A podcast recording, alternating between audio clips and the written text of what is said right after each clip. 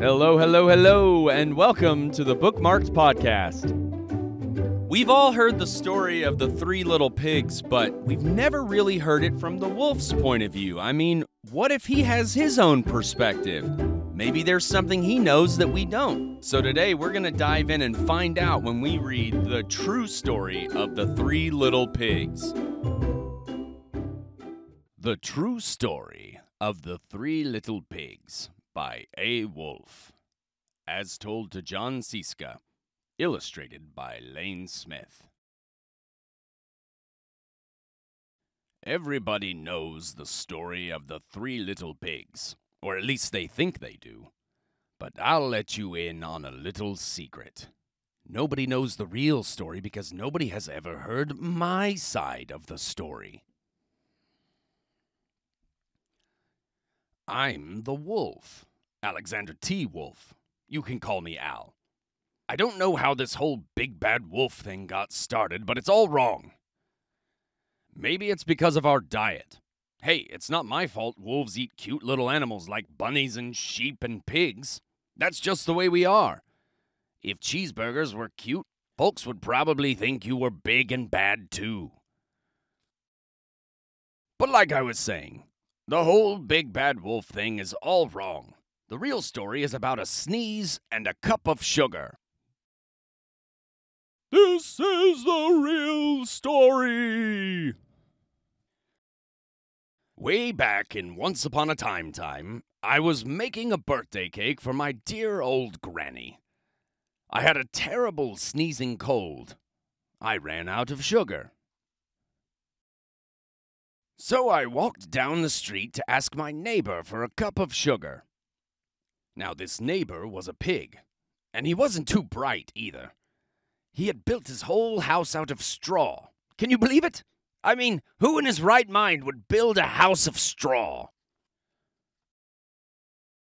So, of course, the minute I knocked on the door, it fell right in. I didn't want to just walk into someone else's house, so I called, Little pig, little pig, are you in? No answer. I was just about to go home without the cup of sugar for my dear old granny's birthday cake. That's when my nose started to itch. I felt a sneeze coming on.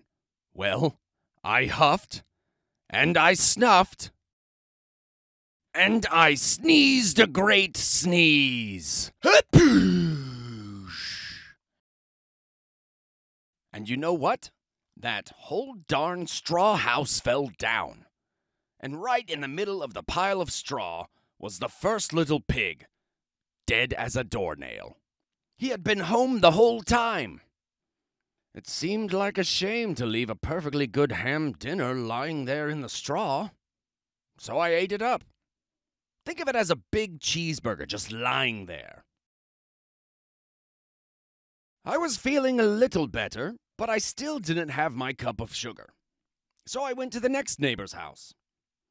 This neighbor was the first little pig's brother. He was a little smarter, but not much. He had built his house of sticks. I rang the bell on the stick house. Nobody answered. I called, Mr. Pig, Mr. Pig, are you in? He yelled back, Go away, Wolf! You can't come in. I'm shaving the hairs on my chinny chin chin. Oink. I had just grabbed the doorknob when I felt another sneeze coming on. I huffed and I snuffed, and I tried to cover my mouth, but I sneezed a great sneeze. And you're not going to believe it, but this guy's house fell down just like his brother's. When the dust cleared, there was the second little pig, dead as a doornail. Wolf's honor. Now, you know food will spoil if you just leave it out in the open, so I did the only thing there was to do. I had dinner again.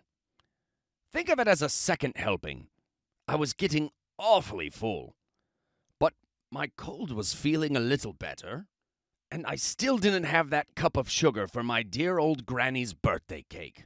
So I went to the next house. This guy was the first and second little pig's brother. He must have been the brains of the family. He had built his house of bricks. I knocked on the brick house. No answer. I called, Mr. Pig, Mr. Pig, are you in? And do you know what that rude little porker answered? Get out of here, Wolf! Don't bother me again! Oink! Talk about impolite. He probably had a whole sack full of sugar, and he wouldn't give me even one little cup for my dear sweet old granny's birthday cake. What a pig! I was just about to go home and maybe make a nice birthday card instead of a cake when I felt my cold coming on. I huffed, and I snuffed, and I sneezed once again. Then the third little pig yelled, And your old granny can sit on a pin. Oink. Now, I'm usually a pretty calm fellow. But when somebody talks about my granny like that, I go a little crazy. When the cops drove up, of course I was trying to break down this pig's door. And the whole time I was huffing and puffing and sneezing and making a real scene. The rest, as they say, is history. The news reporters found out about the two pigs I had for dinner. They figured a sick guy going to borrow a cup of sugar didn't sound very exciting. So they jazzed up the story with all of that huff and puff and blow your house down. And they made me the big bad wolf. That's it. The real story.